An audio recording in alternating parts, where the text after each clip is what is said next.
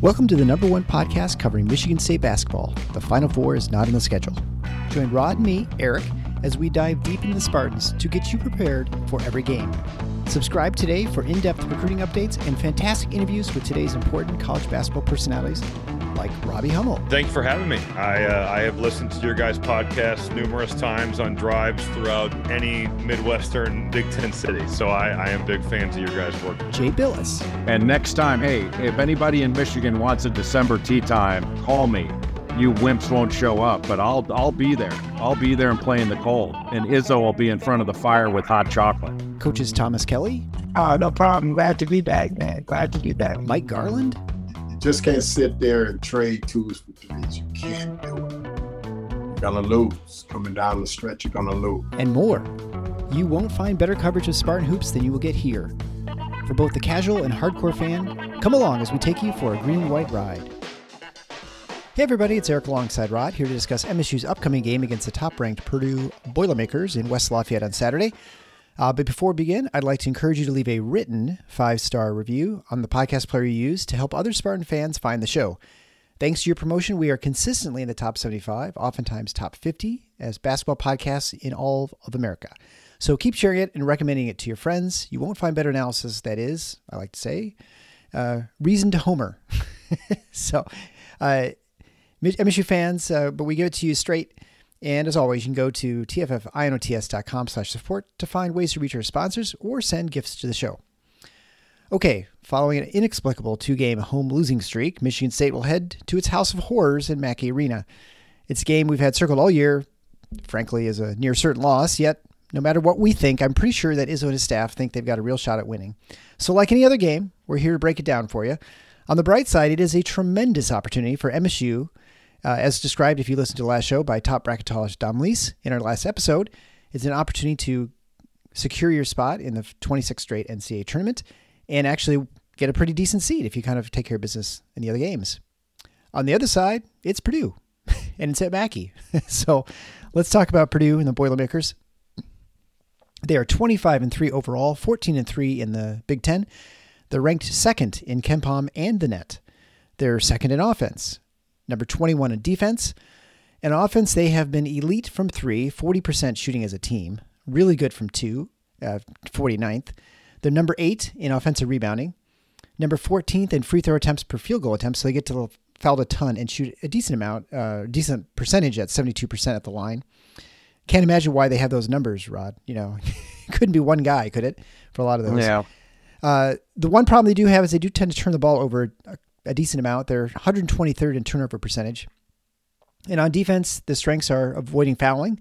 They're number six in opponents getting free throw attempts. And they're a great defensive rebounding team at 13. They're also good against the three at 85 and twos at number 66. They don't turn people over, so that's one thing they don't do. They play a fairly slow, middle of the pace pack pace at 174th overall and 216th in average length of offensive possession. And I, I hear they have a National Player of the Year candidate, Zach Edey, and I heard he's a, a big guy and pretty good. Yeah, it's you know I, I'm I'm torn on. Well, not torn's the wrong word, but it you have to be. It, it's hard to get at subtlety when it comes to Purdue.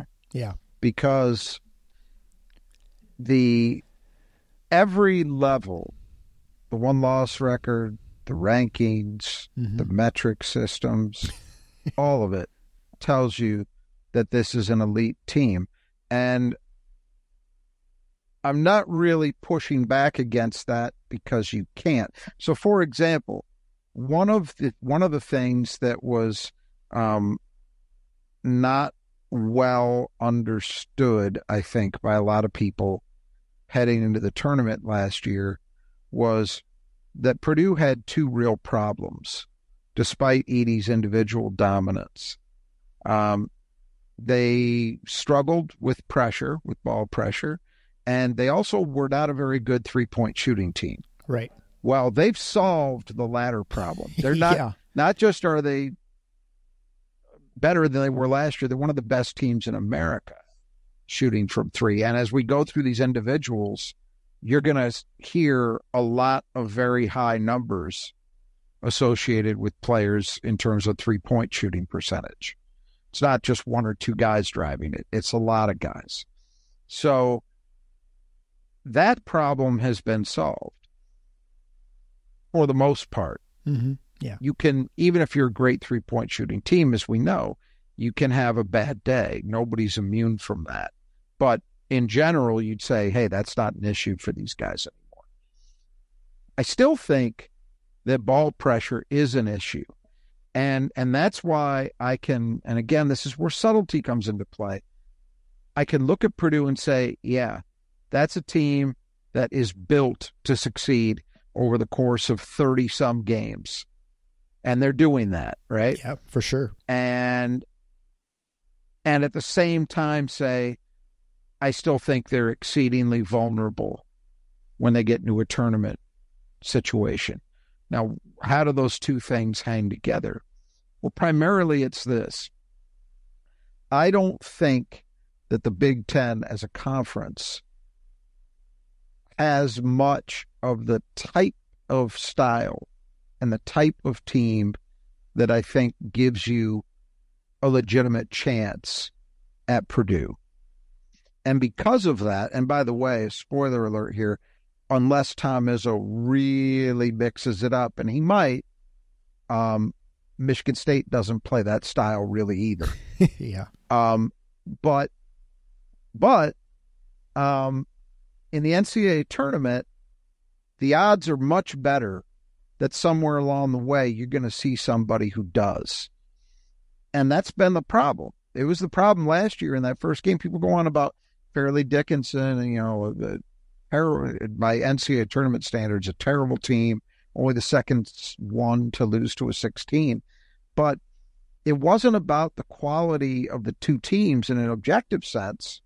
And I even think Fairleigh Dickinson, I have to go back and look at the stats, but I don't think Fairleigh Dickinson shot the lights out or did some of those weird things. Right. Like, you know, Middle like, Tennessee State sort of thing. Right. Yeah. It wasn't that.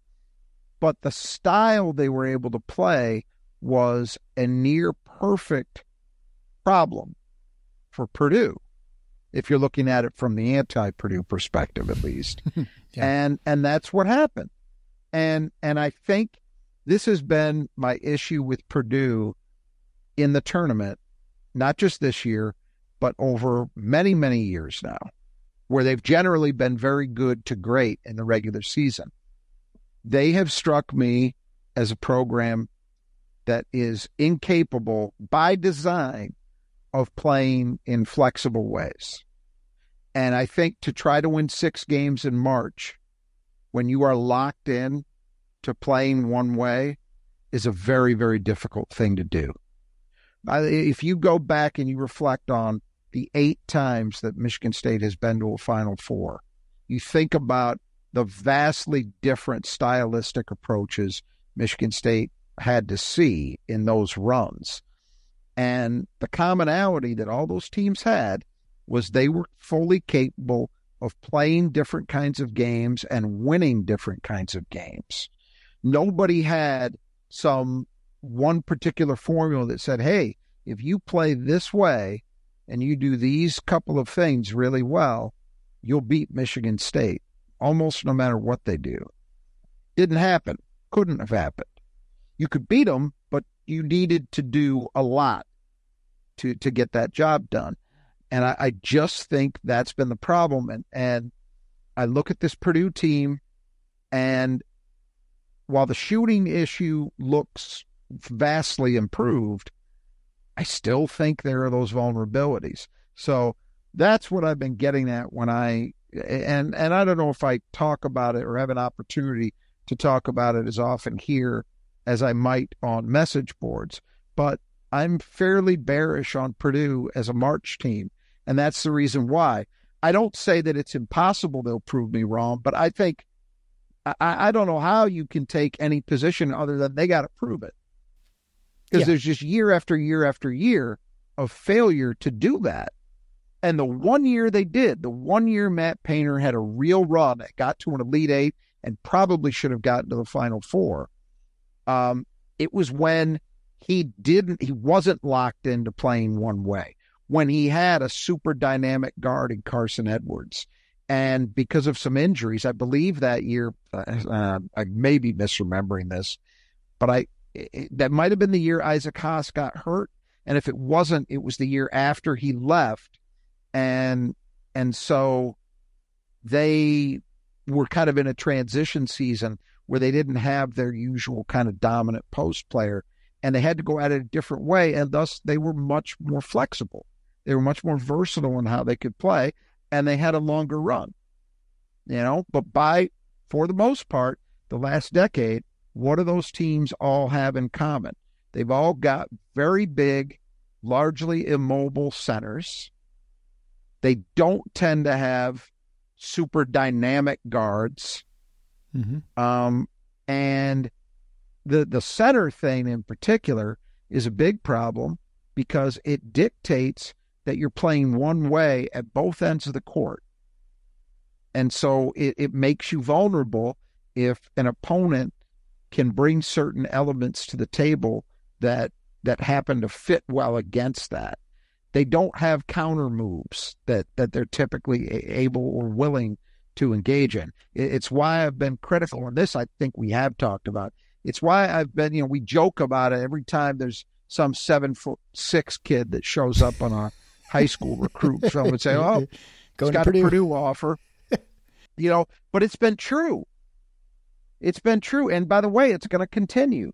Uh, Edey announced, I think it was yesterday, he's officially this is it. Yeah, he's done for him this season.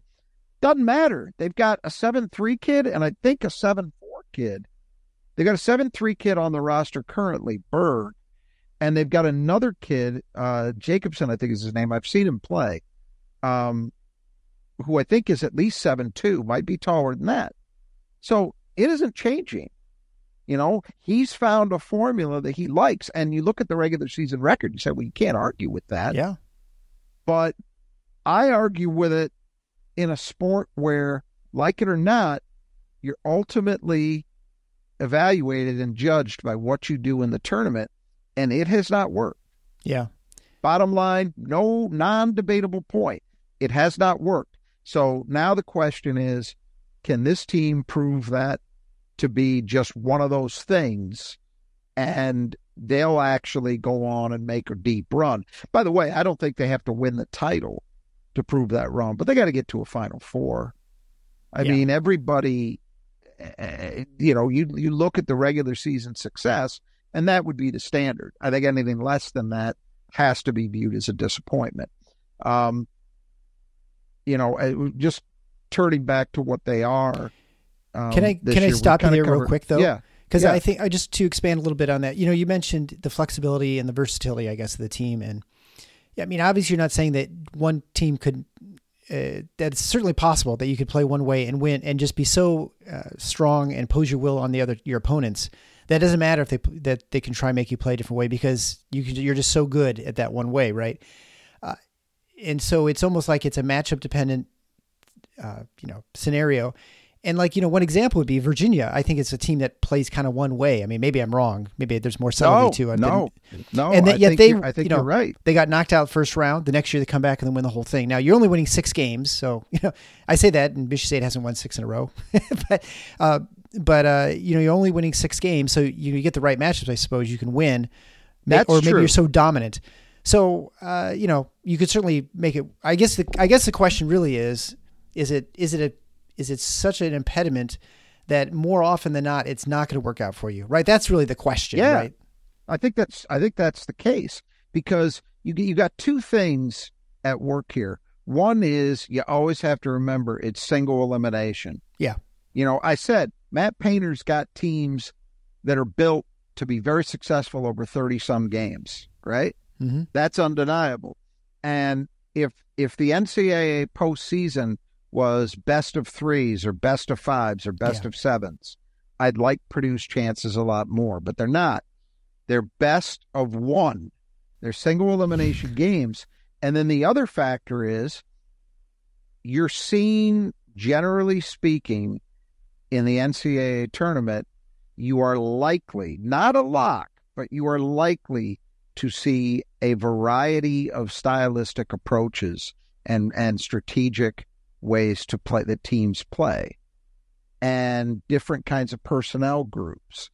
And I think that has been the downfall. The NCAA tournament, it may be more so now than ever because I think, I think seeding in this tournament is, you know, it's it, it doesn't it's not going to mean much, you know, but matchups will because matchups always matter, and I just think you put those two factors together, and if you are not a flexible team, you're not a versatile team in terms of the different ways you can you can win. It's very tough. Yeah. Now you point out Virginia, and you're right. They had one run. And and look, if Purdue gets their run this year and they win it, those fans are going to celebrate, and the all is forgiven. And if he doesn't get back there and win another one for the next decade, I think they'll be okay. Yeah. They won't be happy, but they'll be okay. You know. Yeah. Michigan State fans know about that. You know, you, you're never guaranteed another one Yeah. um, no matter how good your program is. But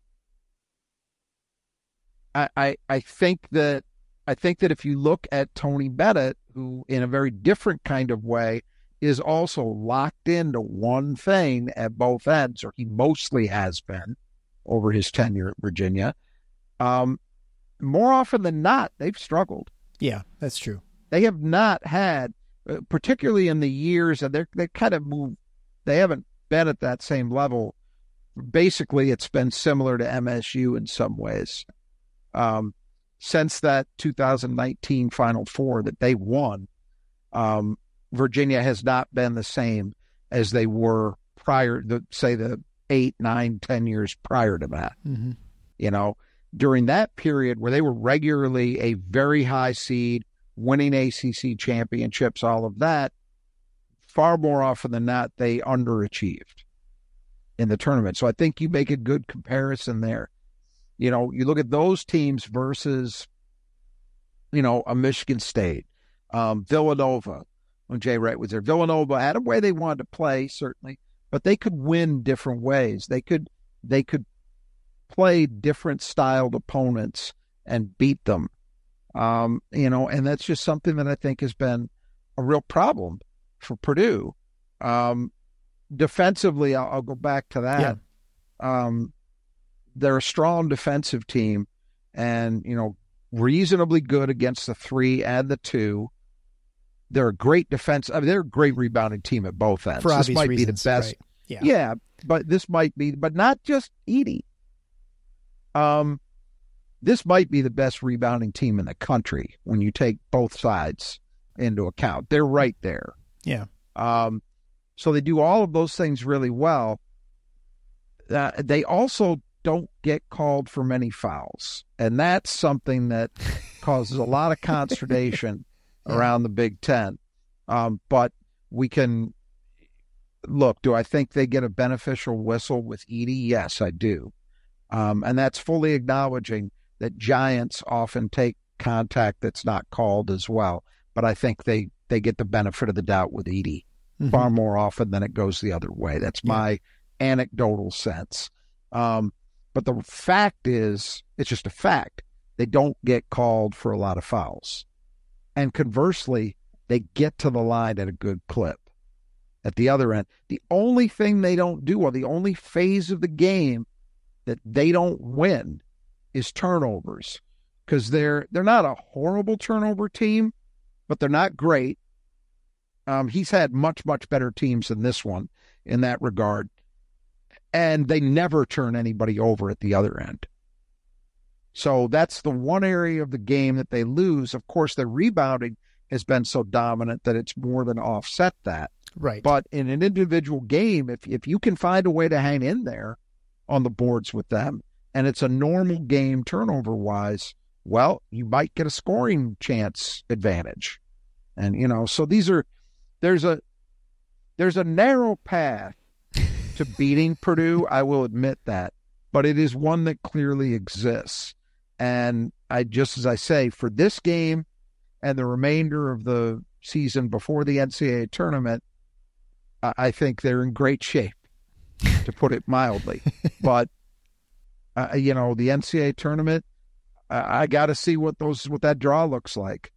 You know, and maybe they'll get lucky and they'll get a perfect draw for them, and they won't have they won't have to play anybody that that brings a problematic style to the table. But for now, that would be my concern if I were a Purdue fan. Is oh, here we go again. We get an opponent whose guards can really get into you with ball pressure, a team that can swarm Edey to kind of neutralize them, and maybe a team that in turn also has enough perimeter shooting that they can find ways to stay in it in that phase of the game too. Yeah, that'd be what I would be worried about. Well, the one thing that I, I mean, all three losses have been away losses this season. They've all been in the Big Ten too, which is a little surprising because yep. they certainly faced stiffer competition prior to the Big Ten play. They had a great non-conference. Yeah, they, I mean, it's not like they're dodging. That's what one. I mean. you can't. Yeah, you can't. Believe me, I'd love to date them, but you can't. their their performance this year has been on the merits, has objectively been outstanding. And again, they did. I give them credit. The strengths they had last year have remained strengths. They had two significant weaknesses a year ago, and one of those they shored up really, really well. So you got to give them credit. I mean, they've had a tremendous season. It's it's one of it's one of the better regular seasons that, uh, relative to the competition at least, that I've seen a Big Ten team have in in quite a few years. I mean, they're I would say probably since the Wisconsin team of 2015. So it's probably been in the last eight or nine years. This is the best regular season I've seen a Big Ten team have when you take the resume into account. Now, yeah, the one the one thing you could say is, well, this is a weaker Big Ten than we normally see, and it's certainly weaker at the top, other than Purdue. That's true. You don't have, you know, a bunch of other perceived Final Four contenders in the mix, whereas a lot of years you'll have multiple teams in the league that are seen yeah. that way. But on the other hand, as you said, they played a really strong non-conference schedule. They played some very good teams and they handled it. They just took care of business, bottom line. So I can't really ding them too much. And the odds are reasonably good that they're going to end up 17 and 3. Yeah. So even in a weakened Big 10, that's that's doing the job. Absolutely. All right, well, let's get through the lineups here uh, for the Purdue Boilermakers. Uh, but this is brought to you by the Brothers Just Two Gutters and the player that Michigan State needs to keep in the gutter. And I know everybody's saying this edge your seats before Rod tells you yeah. who Michigan State needs to keep in the gutter. So we'll we'll have to wait and find out who it is. Uh, but uh, if you need gutter work done, it's when I was at that reception last Sunday and the guy came up to me and he's very nice and he said, "Yeah, I talked to you. I just want to feel like I need to get my gutters done." So. so I'm glad we're connecting people pro- well because they do fantastic work. Again, if you need gutters and you know a lot of rain in Michigan, uh, it was 7 degrees yesterday, and today, as we're recording, I think it was snowing here. I don't know if it was snowing on your side of the state, uh, but it definitely it definitely feels like Michigan with a it's 60 degree weather change and and windy. that I can tell you. Yeah, I, we have a river birch in the front of our yard, and that thing I.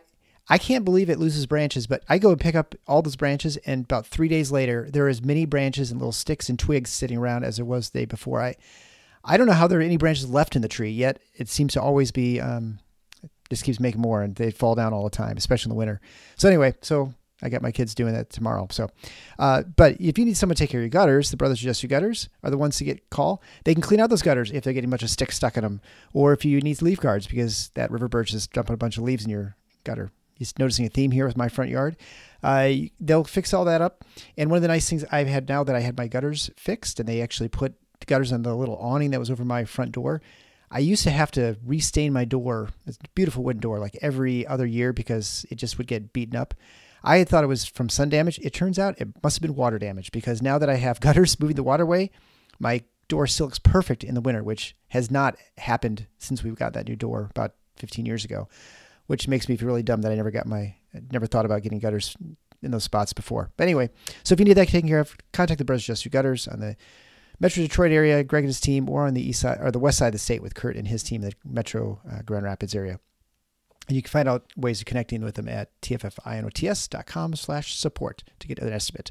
And again, 10% off if you mention Final Four, getting your uh, estimate.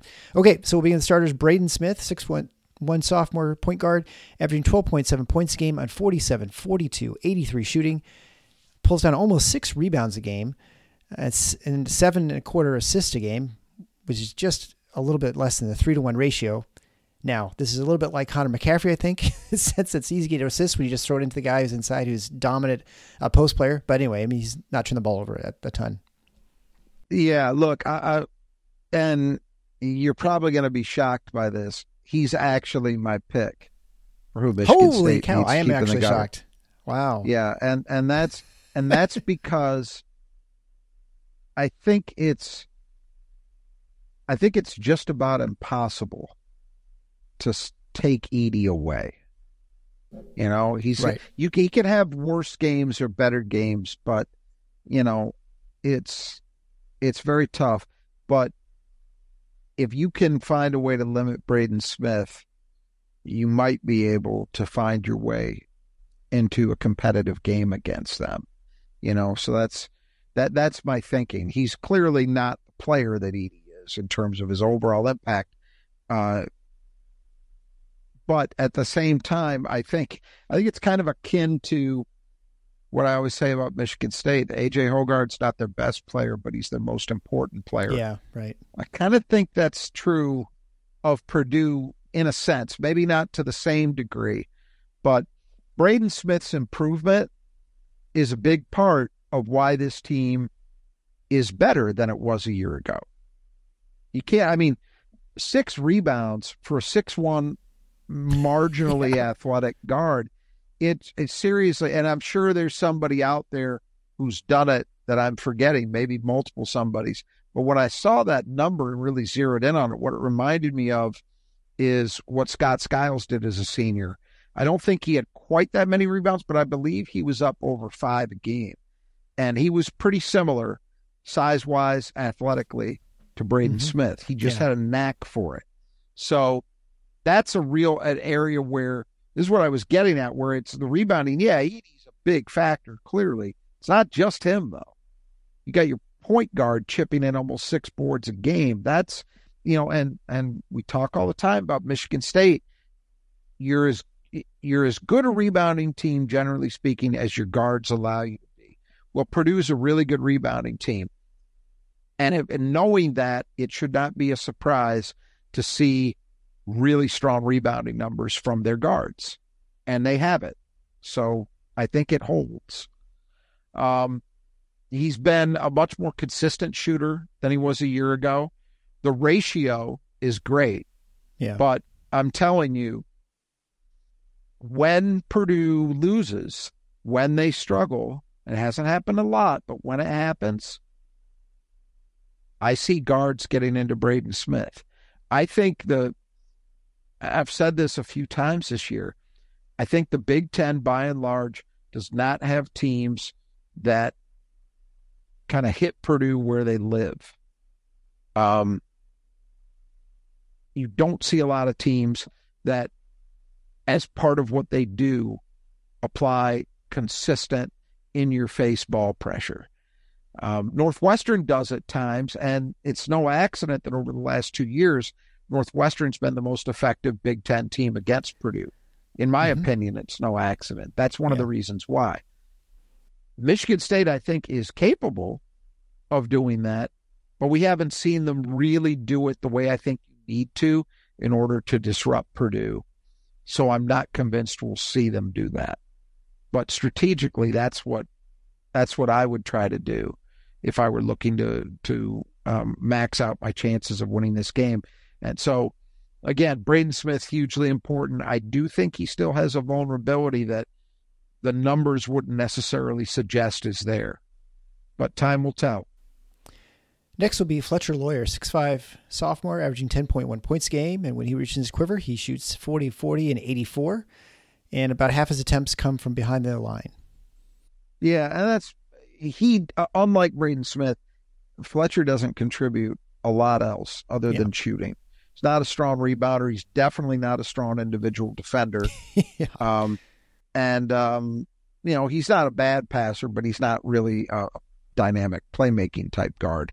So it's really about shooting for him.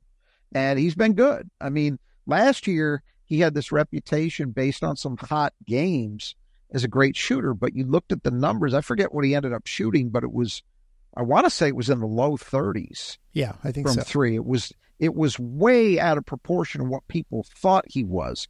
Well, this year he's actually that. He's a 40% shooter. So if you give him open shots, it's going to be tough. Yeah. Yeah, we definitely. It, I didn't. I haven't watched a lot of Purdue, but I did watch that Northwestern game, especially the end. And the key for Northwestern winning that game was switching. Boo Buie. He kept trying until he got the switch onto Loyer, and then it just abused him. And so that, yeah. that was his strategy. Yeah, and that and that's the thing. So Purdue is overall a pretty good defensive team, but you know what? There are a couple vulnerabilities. One is that Zach Edey has to play in drop coverage, and that's all he will do. So if you're capable of exploiting that in the mid range off pick and roll, there will be shots that are mm-hmm. likely available. They, you know, Matt Painter is a deep analytics guy, and so he's playing the percentages that, hey, if I got to give up long twos, fine, I'll live with that. But those shots are there. The other thing is attacking Fletcher Loyer. I don't I don't think Smith is a great individual defender either, but he's better than Loyer. So playing three, Lance Jones, six foot two transfer from Southern Illinois, averaging 13 points a game, which is second on the team, and shoots 43, 37, and 76. Yeah, he's really come on. You know, I, I looked at his numbers coming from Southern Illinois, and I, I, you know, there was this sense in certain quarters, oh, he's exactly what Purdue needed. And I looked at it, and I just thought, well, this guy didn't shoot particularly well. Mm-hmm. I'm, I'm not, you know, and, and and he's small. He's not, he's not a super dynamic athlete. How is he changing, you know, the the overall picture for them? And even the start of this season, he was not shooting the ball particularly well, but he has a Big Ten play. He has really rallied, and those numbers are good. If you would have told me at the start of the year, and you would have said, pick whomever you like, pick three guys to finish second in scoring on that team because you know who's going to be first. Yeah. I definitely would not have gotten a Lance Jones. I'm telling you that. I wasn't even sure he was going to start. Right. Yeah. And and he's their second leading scorer and he's earned it. It's not a mirage. So good for him. And and Matt Painter, Matt Painter is a guy who does not go into the portal very much. I'm trying to think if he had he lost a couple players in the portal last year. I think that's part yeah, of the reason he had to go into the portal. But but he hasn't he hasn't gone he hasn't gone in since things really opened up. He has not he hasn't lost many guys. He lost a few guys in years before that, but he didn't lose guys since we've had basically free agency. Um, but boy, when he identified somebody, he made a really good choice because this has worked far better than I thought it had any right to. Then moving on to Trey Kaufman six eight sophomore, averaging six and a half points a game, a little under four and a half rebounds a game on 52, 42, and 54 yeah, this is an interesting one because if you remember, he's actually in his third year in the program. He came in in the same class as Caleb Furst mm-hmm. And Kaufman-Renn was considered to be the higher rated recruit. He was a, by, you know, Matt Painter doesn't tend to live like in the elite recruiting realms. Every once in a while, he might get a highly rated guy but it doesn't happen often. He's usually more of a back end of the top 100 type recruiter. Kaufman-Renn was an exception to that. I'm pretty sure he was a consensus top 50. And yet they redshirted him.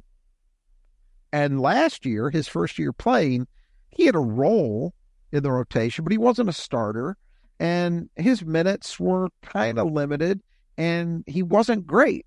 He was okay. He wasn't great. It has been very interesting to me to watch that dynamic because Mason Gillis has started a lot of basketball games, and Caleb Furst got off to a really strong start in his career at Purdue. His freshman season, he looked like, to me, he looked like he was going to be very legit. And yet, Kaufman-Renn has ended up being the guy. Now, he actually plays a couple minutes less per game than Gillis, so they're really sharing that position. Mm-hmm. But the fact that he's even got to that point against a guy who's got a ton of experience and who is also having a very good year, it's a credit to him. So he's Painter's process here, I think, has been borne out to be the correct one. It and you know maybe some Michigan State fans might want to keep this in mind. Hint, hint, hint. Um, that sometimes, and I'm not saying every situation is the same, but it can be true that sometimes even guys that are seen as likely to be very, very good players can take a while. And it's not necessarily the right idea to just throw a role at them. Kaufman-Renn is, you know, basically had to take two years to earn a spot as a, you know, even now, even this year, he's playing about 17, 18 minutes a game. You know, he's not, he's not out there for 30, but he's been really productive when he's played. And I think his play and his ascension into that role has also helped make Purdue better than they were a year ago. I mean, that shooting number, you know, it's not high volume, but, you know, another guy who's 40% plus from three. Yeah. Makes it harder to defend the team, right? I mean, you just have wasn't, people wasn't the over. case. Yeah. And it wasn't the case last year for that team. Yeah. And for those of you who didn't, who didn't catch uh, Rod's allusion there, that was probably, he's talking, I think, about Steven Izzo. All right. So finally, right. the last starter is Zach Edey. Uh, I a seven foot five senior, averaged 23 and uh, 0.7 points a game, 11.8 rebounds a game, two blocks a game, shooting 63 and 50 and 72. So he's only actually taken two threes. I must have seen the game that he actually hit one. I think he banked it in too, if I recall yeah. properly. Yeah. Yeah. He's, he's, as opposed to a lot of these other guys, he's not much of a threat. Um, look, I mean, it's all been said about this guy. He's physically dominant and to give him credit, it's not just that he's huge. He's also, um, you know, there have been big, big, big guys who didn't finish the way Zach Edey finishes. So he understands how to use his size. Um, he's had two incredible back to back seasons, probably looking at two consecutive National Player of the Year awards, mm-hmm. which I'm not sure the last time it happened, but I know it's been a while. Um, if for no other reason than you know, for the last close to 30 years, guys who win a National Player of the Year award are rarely ever back. Right. So that alone changes the dynamic. But uh, he's, I would say that for as good as he is, he made he's made some improvement. I don't think he's a great defensive player, despite the block shot stat because again, they have to play him in drop coverage. They don't have a choice. And so once again, that means you're not talking about a guy who's versatile, who you can do different things with. They got to play one way. Uh, so that's a vulnerability, but I do think he's overall got to be a better, more aware defender than he was at earlier stages in his career, even than he was last year. Uh, yeah, I'm sure. I'm sure at some point you're just relying on your height, and then it's you get you wisen up. You're like, well, actually, if I make sure my position's properly, I recognize plays developing, then I give myself a better chance of being effective yeah, it, too. The, the thing that's it. You know, the the thing is, it's it's true that if you are not particularly athletic, meaning able to move, to move well, it's hard to be a great defensive player. but if you're smart and you see and understand the game and you work at it, you work at understanding your role in your team's defensive scheme, you work at understanding what opponents are going to try to do. You know, you can you can mentally you can think the game in a way that allows you to skip some steps. Michigan State's had guys who did that. Denzel Valentine was never a great athlete for a perimeter guy, not at all. But by the time he was a senior, he was a pretty good defensive player.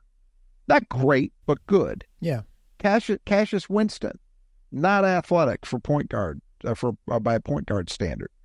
Got to be a functional defender by the time he was a junior and a senior because he thought the game better than he had earlier in his career. So Edey's an entirely different deal in terms of his position, his physical attributes, all of that. But I think in a very, very general sense, it can be the same sort of thing. And so I think he he thinks the game a little better, which enables him to maybe be um, a little less readily exploited on the defensive end. But it's still an issue because against certain teams, at least, because there there's no doubt about it. They're going to give up long twos and maybe some threes against pick and roll because he can't get out to to play any way other than in drop coverage. He can't he can't come with a hard hedge, he can't feather, he's just not able to do that stuff. Yeah. Um but look, still a great season. Uh you know, uh, obviously we've alluded to this earlier. I do think he gets the benefit of the whistle. Um, and that's you go in just understanding that's how it is. Yeah. Uh, it's unfortunate, but it's true. And there's just not much you're going to be able to do about it as an opposing team. So you got to fight through it. I'll, I'll also say this, and this is an aesthetic comment. I love post play. I it saddens me that it's been um kind of has fallen out of vogue in certain quarters, certainly in the NBA. And although it's interesting, I heard Draymond Green on his podcast talking about how he sees the beginnings of a switch back to emphasis on post play in the NBA. So it'll be interesting to see if that continues, gets more accelerated. But in general, post play is not what it was. And I love good post play. But uh, what I like is I like watching a skilled, strong guy who knows what he's doing, his great footwork. That can be a beautiful thing to watch. Actually, other than the finishing, Jackson Kohler is really fun to watch, for example. yeah. In Michigan State for Michigan State. Zach Edey is not fun to watch. Zach Edey is not an aesthetic, and it's not his fault. Uh, he didn't make himself seven five, you know, but Yeah. but he is, and it's it's not a pretty. Purdue is not a pretty team to watch play because so much of what they do revolves around him, and so it's always going to look the way it looks. I will be glad to see him gone. Nothing against him. Seems like a good kid.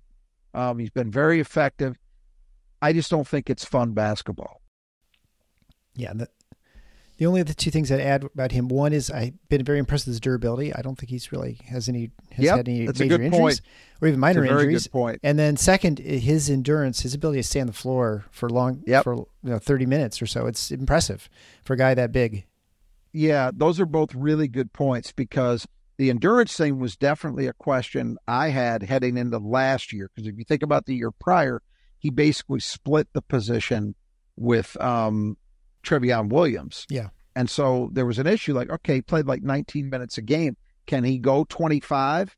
And I think he ended up averaging more than that. I think he's like 28, And 29. never- yeah. Yeah, and never looked winded. And so that's credit to him because that's a man, even if you're working hard for a guy his size, that is tough. It is not easy to get yourself to a point that you can play at a consistent level with a consistent level of energy um, for 30 minutes. And right. you're right about the durability too. I mean, he, despite the fact that I think he gets the benefit of the whistle in many instances, there's also no denying that he takes a lot of contact. I mean, he Oh, shot yeah. an ungodly amount of free throws this year. I think he's, I don't know, I think he's somewhere. I'd have to look at the stats again. I didn't pull It's it, a but lot. He's, I, wa- he shot I lot, want yeah. to, yeah, I want to say it's at least like eight attempts a game, maybe even more. Um, and uh, and so he takes a lot of hard contact, and to just not miss games is a credit to him. There's some good luck in there too, Yeah. but he's not fragile. We can say that much. I think the fact that he doesn't jump a lot in the sense, you know, he's not like doing a lot of dynamic Yep. jumping and stuff. It helps because he's with all the traffic he's in. You think it a couple times you're land on someone's foot and tw- roll your ankle or something like that. But he's pretty much terrestrially bound. He, the only time he lifts his foot is if the other one's on the ground. So Yeah, and but you know, but uh, that's all true, and I think you're right about that. But then you think about just what guys at that size tend to fall prey to. I mean, foot problems tend to be endemic in big men. You know, anything lower body that it just seems to me the taller you are, the more vulnerable you are when you're playing this sport, right? Yeah. Some of it for the reasons you suggested, but I think some of it is just biology. Um, it seems to me, and, and probably uh, you know the the wear and tear, and he probably since he doesn't he had really didn't play much basketball prior to college. Uh, that probably has helped him too. I mean, I don't think I think he was playing other That's sports true. before, so that's, that's true. No, you're right. helped a little bit. You're bit. right. He was a baseball player. Yeah. All right. Well, let's move on to the reserves and the bench. Uh, begin with Mason Gillis, you talked about before. Six foot eight senior, averaging 6.9 points a game, 3.9 rebounds a game. Plays about 20 minutes, shooting 51, 48, and 88.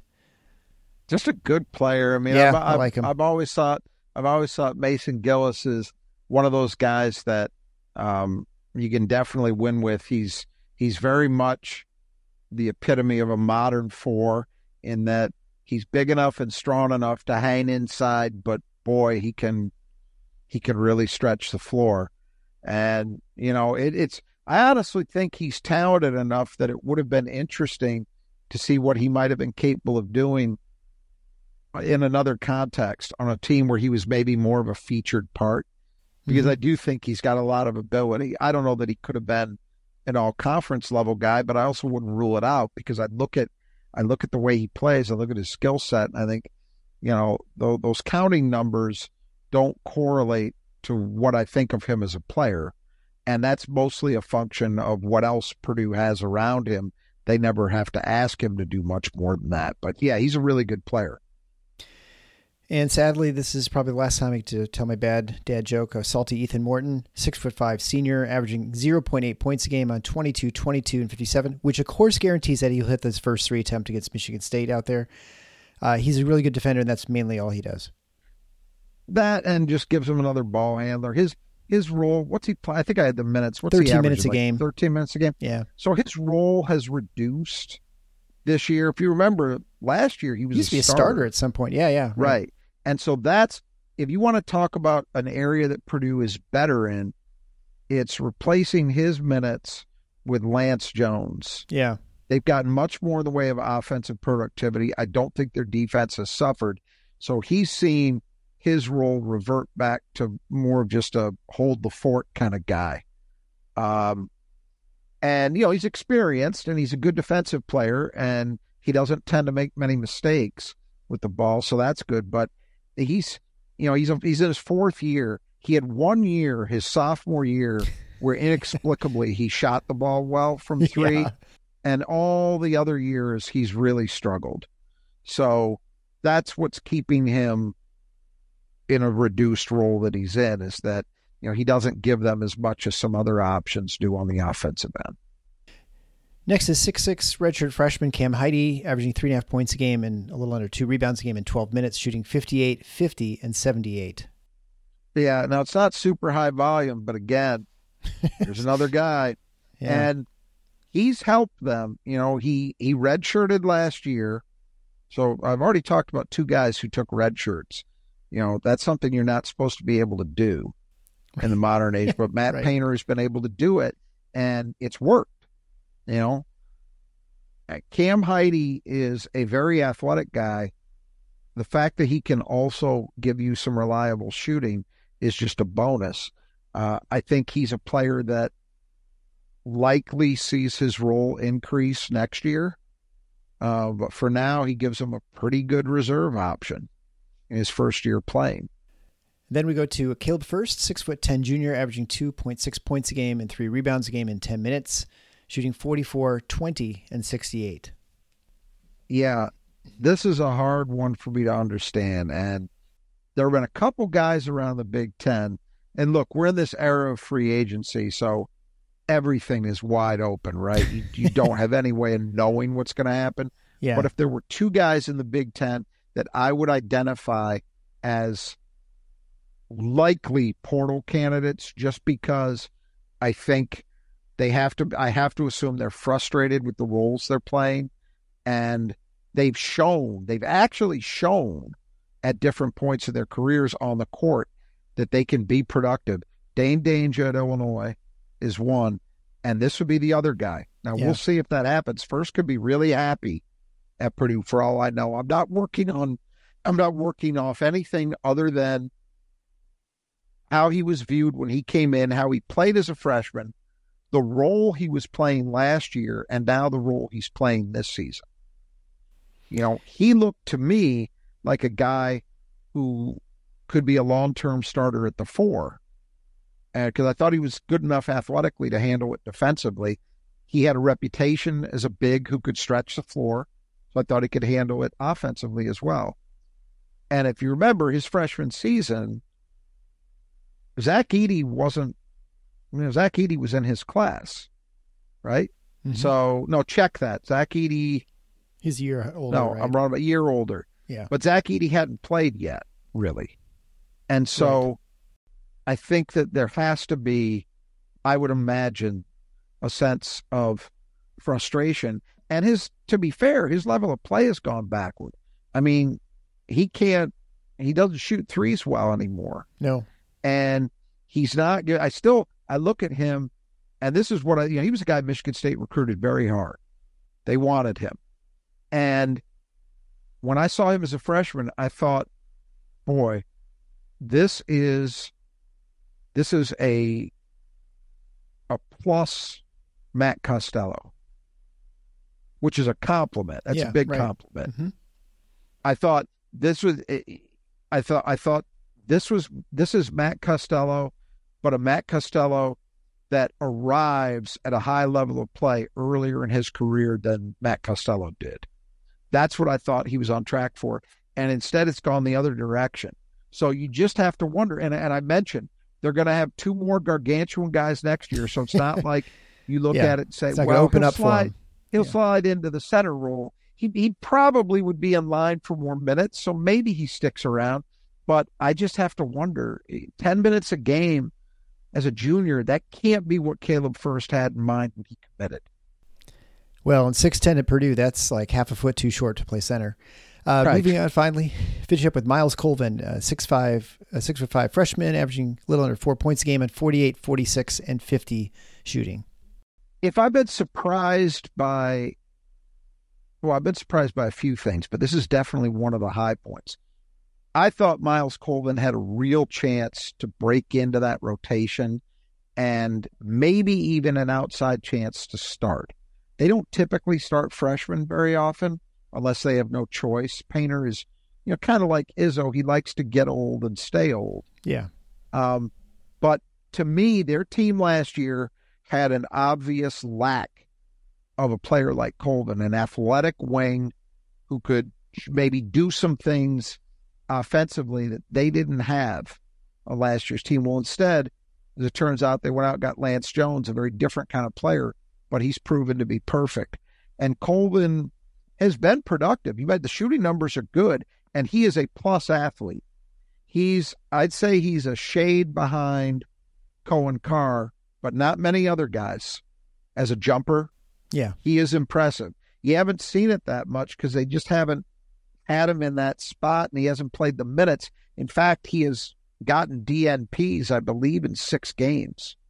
So I hesitated even to definitively mention him because I don't think it's a lock that he plays. But he's definitely a name for the future. I think starting next year, you can expect to see him in a bigger role. Um, but if he does see the floor, he is capable. He can. He's proven an ability to hit shots, and he is a real athlete. All right, so then let's go on to the Michigan State player that cleans the glass best, brought to you by the Squeegee Squad of Grand Rapids. If you need your windows cleaned, there's no better place to go than the Squeegee Squad. They'll come in and they'll clean the inside, the outside. They could be your house, it could be your business, it could be a high rise, whatever you need done. No job is too small or too big for the Squeegee Squad of Grand Rapids. Uh, you can find ways to contact them and get an estimate at our support page at thefinalfoursnotschedule.com slash support. There you can estimate 15% off if you mention rebound uh, when you get your estimate. And they will, super professional, they'll come in and do whatever it takes to get the job done, even in this kind of weather now, cold or hot. And it could be either way, maybe the same day here in Michigan right now. It can be both those. So they'll come out and do it. So make sure you contact them. All right, right now, I think it's six to five and a half. You get to pick first this time. Who are you picking for Michigan State's player to clean the glass uh, best? It's actually a tough one because Yeah. there's I'm I'm inclined to think that MSU is going to try to roll with a lot of Mady Sissoko mm-hmm. in this game. And he might be a reasonable pick. The problem is anybody going against Zach Edey, you also have to assume there may be foul trouble. Yep. So I'm going to stick with what's been the predictable Yeah. path Shoot. and go with Malik Hall. Yeah, I was. You almost had me uh, getting excited that you weren't going to pick Malik because I thought he's a good pick. I, I, I think I don't have a choice except to go with Mady. Um, I, you know, I, I don't. I wouldn't be surprised again if we have Booker starting, but I see him easily getting into foul trouble with Zach Edey because you know I think you're just you got someone experienced taking on someone like that, and from a strength standpoint too, I think there's quite a big difference. So I don't know. I mean, I think this is it's going to be a rough day, I think, off the board on the boards for Michigan State in general. So hopefully they hold their own and maybe their guards match up okay. And you know, Jaden comes in with like six or seven or something. I will say this if Michigan State is somehow able to keep that rebounding differential pretty much even, Well, that'd be amazing. I'm not going to be, but I'm, if that happens, I'm not going to be surprised if we end up saying Mady Sissoko had a lot to do with that. Yeah. I'm picking Malik in part because I'm not ultra confident they'll be able to do that. If they do, I'm going to bet he had a lot to do with it. All right, then we'll move on to the five keys of the game brought to you by Nudge Printing. If you need Spartan apparel or apparel from other schools in the state of Michigan or maybe Indiana, because you're like, if you're going to, I'm going to irritate Purdue fans, I'm going to wear Indiana gear. So that's a great way to do it too. You can get all that at Nudge Printing at nudgeprinting.com. 20% off you mentioned Final Four, just that's one word at checkout in the coupon code. They have hoodies, t shirts, cornhole. They've got decals for the wall, for your computer, whatever you need. All high quality stuff, all made in Michigan. Uh, you can't go wrong with their stuff. I have a bunch of it. It's great. That's why we're very careful about who we have sponsored this show, and they've been a fantastic partner. And it's just because they have great products and they great Spartans. All right, so the first key to the game, uh, Edey. I'm I'm shocked. So, so Yeah. I guess you know what do you do, and how do you how do you do it? Because I feel like when I've the Northwestern game, he had he really struggled scoring. Uh, he was just like you know missing a bunch of stuff, which is I think almost random. And then the Minnesota game, at least the first half in West Lafayette, Purdue was down quite a bit at halftime, largely because Edey got two quick fouls, and you know I don't know that. Yeah, that Pull doesn't that happen off. much.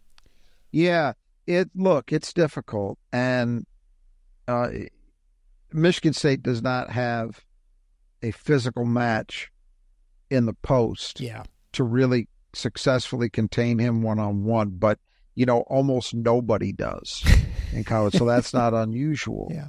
Michigan State's not unusual in that respect.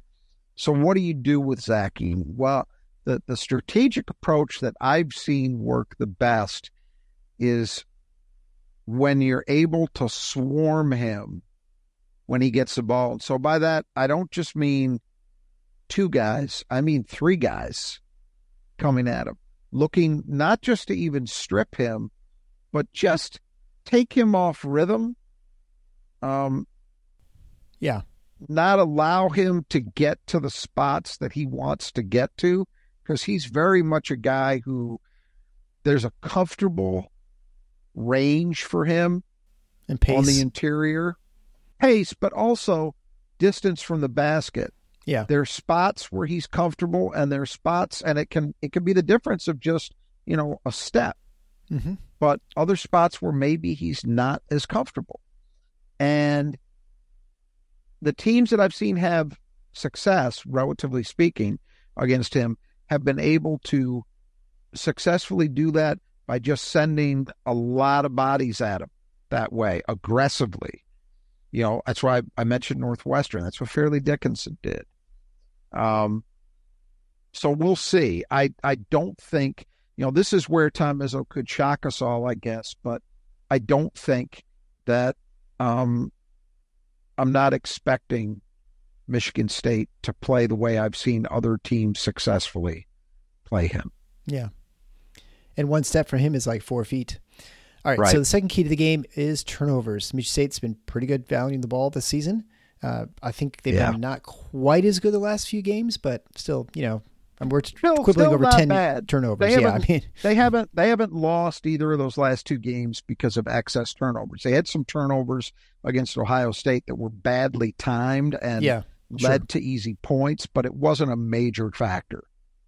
Um, I just I'll say this: if there's a path to Michigan State hanging in this game, there's almost no way it could include a lot of giveaways. Yeah, right. Yeah, if you want to get extra shots, you're, They gotta you're- value We're, we're assuming ball. you're get you're giving Yeah. away. We assume you're giving away possessions on the offensive right. boards, right? Right. So you got to make them up Right. with turnovers. Right. Yeah. Right.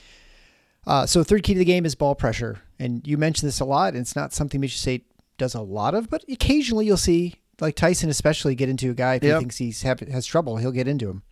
And and Tre Holloman has done it at times. You know, Yep. Jeremy Fears was doing it a lot. They've lost him, of course. That Yeah. hurt, that's has hurt their ability to do that some. But look, I just know that's one of the other things I believe. It's it's guards swarming Edey and it's guards really applying strong ball pressure that is the formula for getting a shot against Purdue. You could do those things well and not win by the way, too. It doesn't mean you're guaranteed to win if you do those things, but those are the elements that I've observed over the last couple of years that led to some success. And I don't know if Michigan State will do those things because they're they're not standard approaches. I do think Michigan State has guys that are capable of doing that. I just don't know that we'll see it to the degree. Like if it were me, I'd be putting Braden Smith under heat immediately. Now, one thought to consider is you're playing in West Lafayette.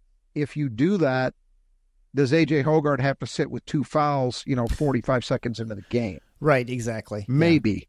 That's the downside. But, you know, on the other hand, I think if you play passively or not aggressively even, um, I don't know that your chances of winning are good either. So, Yeah. you know, is it a, an environment where you decide we're going to take a risk, figuring that our chances aren't great anyway, and maybe have that, you know, lightning striking moment? I don't know. Yeah. Arsenic or strychnine, which do you prefer? Pick your poison. Yeah. All right. So fourth key to the game, defensive boards. We already mentioned Purdue elite offensive rebounding team. This is a kind Yeah. of no brainer. You can't allow that. And of course, we've this has been a, a killer for Michigan State at times. far easier said than done. But I will say this: you know, Zach Edey's Zach Edey, okay, and they're going to be the offensive rebounds he gets, and then there's also the offensive rebounds that his presence Right. creates for others. But this is a very good. It's been a very good shooting team all year. If you're also giving them regularly getting second chances when they do miss, very tough job to find a way to win. So you got to find a way. You got to find a way to at least be competitive. You don't have to beat them, but you can't. You can't be at like you know some crazy like you know thirteen to five disadvantage on the offensive glass. That's that's just a recipe for a blowout loss. For sure. Yeah, and this is a game where if there's every game to have five guys crash the boards every possession, Yep. this is the game you have to do it. Yep. So fifth key and final key to the game is the three. Michigan State not good against Ohio State from three after their first six, and so uh, got to be better. Well, I just say, I look, I, I, it doesn't change what I think about Michigan State as a shooting team. I think they're Mhm. they're a very good. They might even be the second best three point shooting team in the Big Ten. I'm not sure if that's true statistically behind Purdue, but it's they got to be close. Um, so I it, I think they're a good three point shooting team. But what I'm saying here is, it's again you're you're you're behind the eight ball in that Purdue is very very very good, and you're in their building where you almost never win.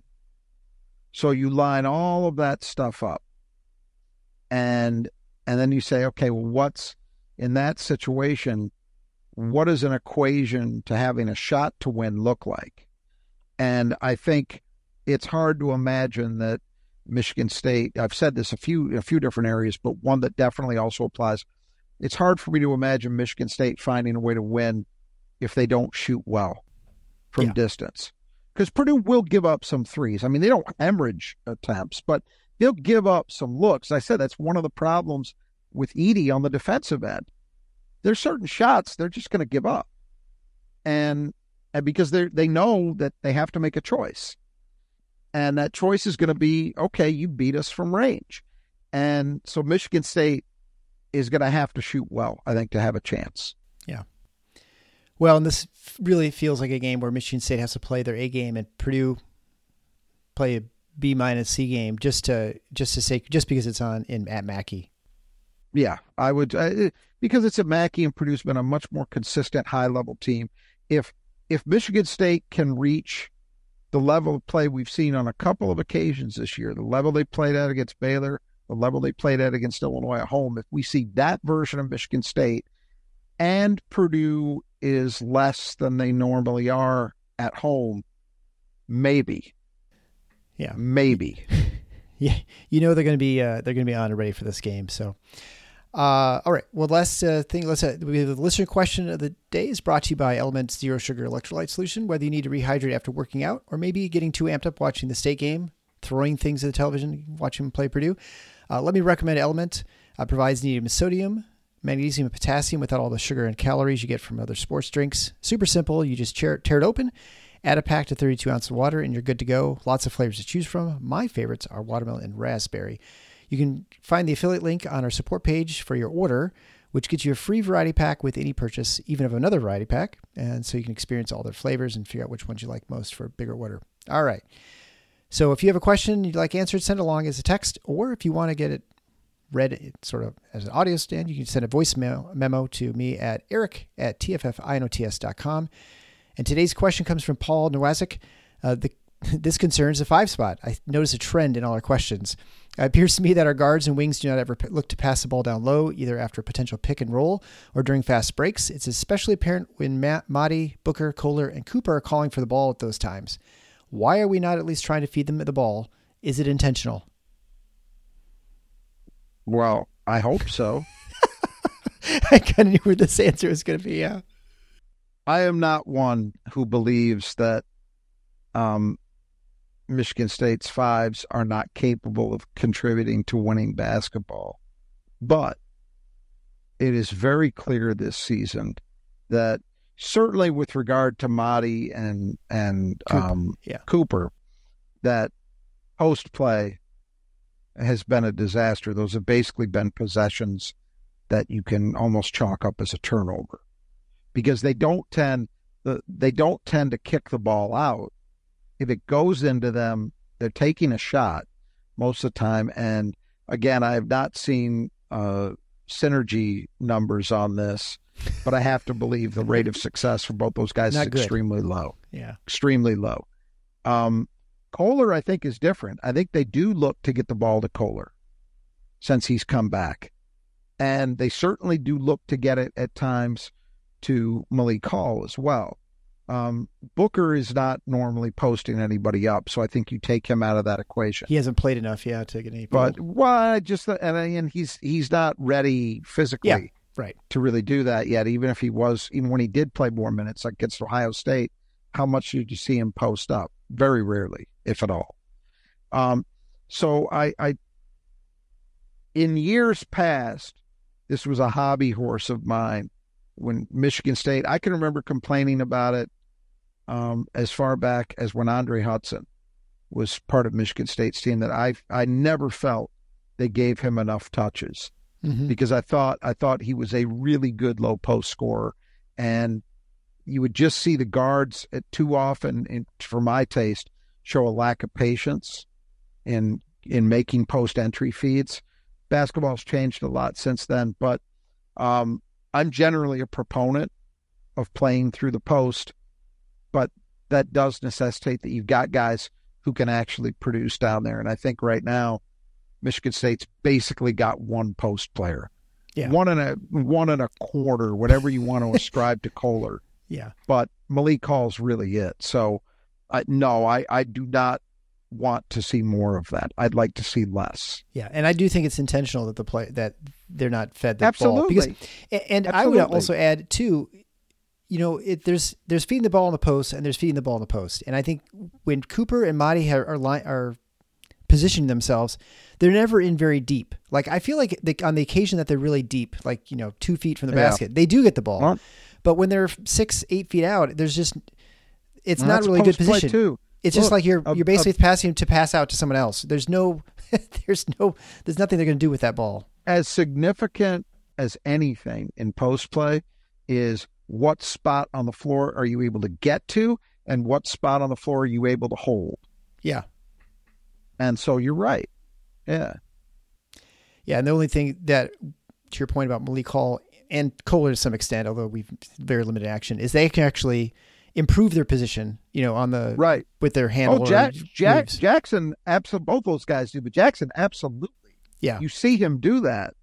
Um, he's got real post game. He just he's struggling to finish. Yep. But his his ability to move and to get himself to work himself to spots he's comfortable in, that's there. Yeah, it's hard to imagine him getting much done in this game, of course, but right, uh, just with yeah. going up against CD.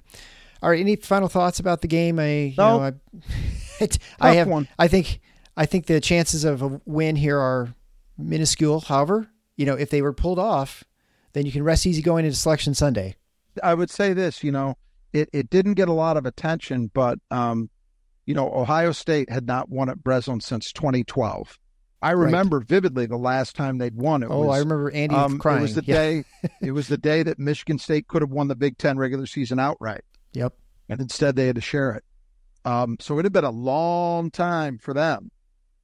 So weird things happen, but yeah, I'm with you. It's not likely. Yeah, it'll be tough. And if it does have, if it does happen, I'm just about positive we'll be talking about Michigan State having played a truly great game, probably their best of the year. Yeah, barring some bizarre so, injury, just like Zach Edey or something yeah. like that early in the game. Yeah. All right. Well, well, we'll we'll leave it there, and we'll get back to you guys after the game, and then two more games before the Big Ten tournament. And I, uh, the last thing I just mentioned too uh, is not related to the game, but my son Peter actually got accepted to Purdue University. He's going to go to the motorsports engineering. Uh, he has committed though he will not like Zach Edey, and he's not going to be uh, too excited to boiler up, but he's excited to be going down there for engineering. So he'll be down in Indianapolis to their campus. So until next time, the Final Four is on the schedule. Go green.